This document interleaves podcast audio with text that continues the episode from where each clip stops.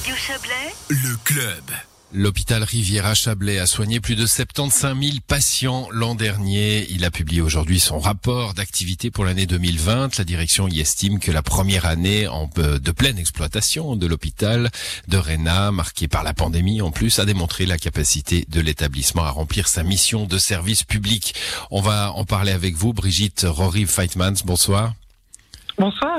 Vous êtes la présidente du conseil d'établissement de, de l'HRC. Alors, je précise tout de suite ce chiffre de 75 000. Hein. 75 000, ce sont des patients uniques, comme on parle de visiteurs uniques pour euh, la fréquentation des sites internet.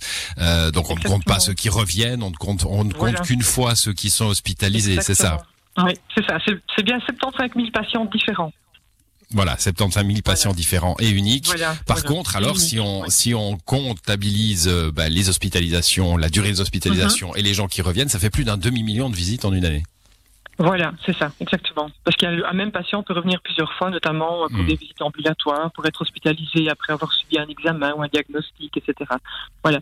Donc une grosse activité quand même, plus de 16 000 hospitalisations. Euh, et puis, euh, en termes de visites, le, le nombre de fois qu'un patient franchit les portes de l'hôpital pour être pris en charge, c'est plus d'un demi-million. Oui.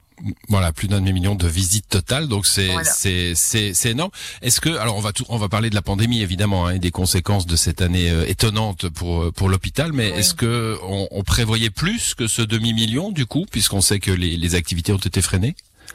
Oui, oui, on prévoyait un peu plus. Oui, bien sûr.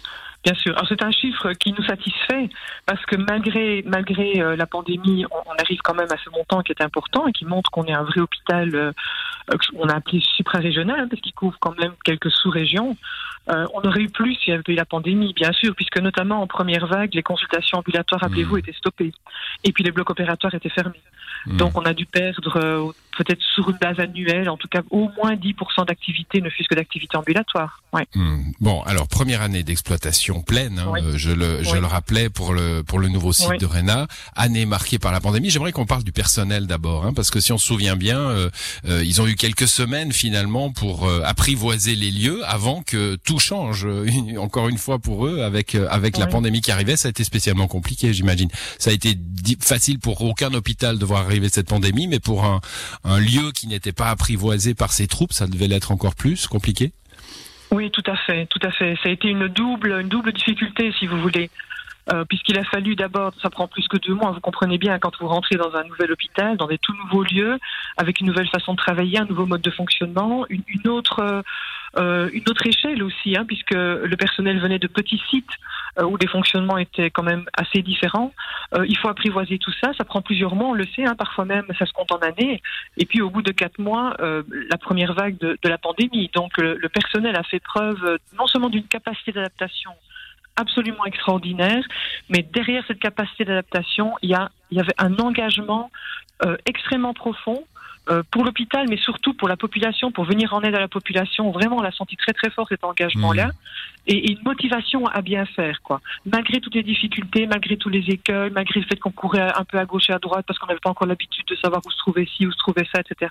Oui, sans compter les, pardonnez-moi, les difficultés de l'hôpital et, et, et tout ce qu'on en a dit, hein, qui a pu déstabiliser euh, Oui. une partie du personnel, Oui. bien sûr. Bien sûr, bien sûr, bien sûr. Oui, c'est un peu dommage parce que du coup, les difficultés qui sont un peu normales, si vous voulez, au démarrage d'un projet de cette envergure-là, euh, c'est vrai que ça a un petit peu euh, mis de côté ou obscurci euh, ce que le personnel avait fait, non seulement déjà au moment du déménagement, hein, puisque dès Mhm. l'arrivée des premiers patients, tout, tout a, a fonctionné le, le mieux possible, même si pour le personnel ça restait compliqué parce qu'il y avait beaucoup d'impondérables à gérer, mais les patients l'ont très peu ressenti. Et puis je vous dis, ils commencent doucement à s'habituer, et voilà la première Ouais. phase du Covid qui bouscule tout l'hôpital, hein, puisque Voilà, c'est pour ne pas mettre dans Ouais. c'est pour ne pas mettre dans l'ombre ces efforts-là que j'ai Oui, commencé avec eux, avec le. Le personnel. Bah, je- alors, bah, écoutez, voilà, on va parler des, des finances. Parce... ça, non, ça l'est, ça l'est, euh, ab- absolument. C'est pour ça que je l'ai souligné tout de suite. Euh, Ouais, ouais. Les, les, les finances. Alors bon, on, on l'a noté. Il y a, y a une schizophrénie en somme, hein, parce qu'on on pourrait être content que les coûts de la santé, qui sont un problème euh, national, euh, diminuent, et pour autant, bah, pour un hôpital, le fait que des, des opérations soient annulées ou reportées, le fait que l'activité baisse, c'est un problème parce que du coup, euh, le déficit augmente. Que- quelles euh, quelles conséquences finalement de cette pandémie sur euh, sur le fonctionnement de l'hôpital? Mais en fait, il y a eu une conséquence, vous l'avez dit, hein, d'abord sur l'activité elle-même. Donc il y a eu euh, brutalement, de façon très brutale et pas du tout anticipée, un arrêt d'une partie de l'activité, donc arrêt de la chirurgie élective, fermeture des blocs opératoires parce qu'on avait besoin des salles de réveil pour augmenter la capacité en soins critiques. Hein. on n'avait pas assez de, de, lits de soins intensifs, donc la plupart des hôpitaux ont dû faire, euh, en tout cas ceux qui étaient euh, sous mission Covid ont dû faire comme ça. l'activité ambulatoire qui est arrêtée aussi, puisque dans la première vague, hein, le Conseil fédéral avait décidé d'arrêter toute l'activité ambulatoire. Et, ça, c'est une décision qui est prise extrêmement rapidement, alors que les hôpitaux planifient les ressources dont ils vont avoir besoin.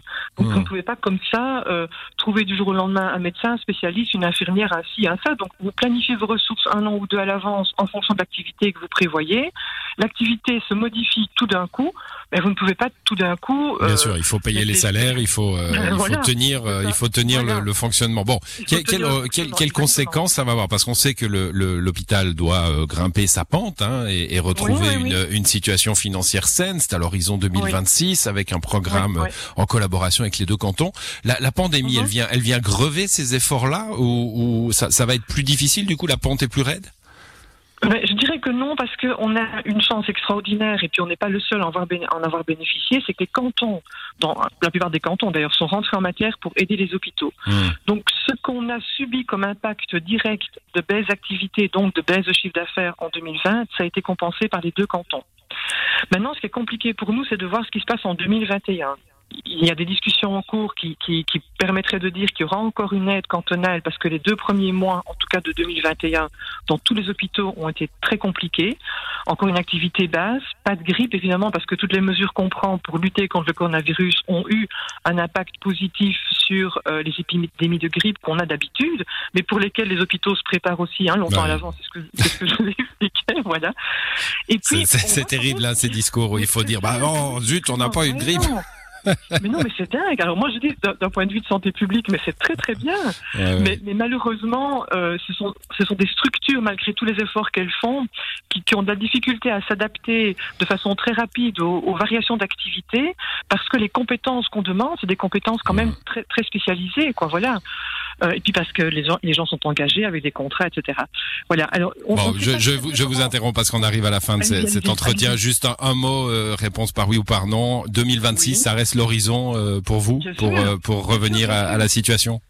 Tout à fait, tout à fait. Hmm. Ça reste l'horizon et, et, ce qu'on voit maintenant, presque à mi-année 2021, nous encourage. On est assez encouragé, on est positif. On pense qu'on va finir l'année 2021 euh, dans les clous, à moins d'événements extraordinaires. Hein. Je, je souhaite certainement du bois. une troisième crise ou un autre virus touchons du bois, hmm. mais, mais, pour le moment, on, on est dans les clous. Merci à vous, Brigitte Rorive Feitman. Vous êtes la présidente du conseil d'établissement de l'hôpital. Bonne soirée à vous. Merci, bonne soirée à vous aussi. Au revoir.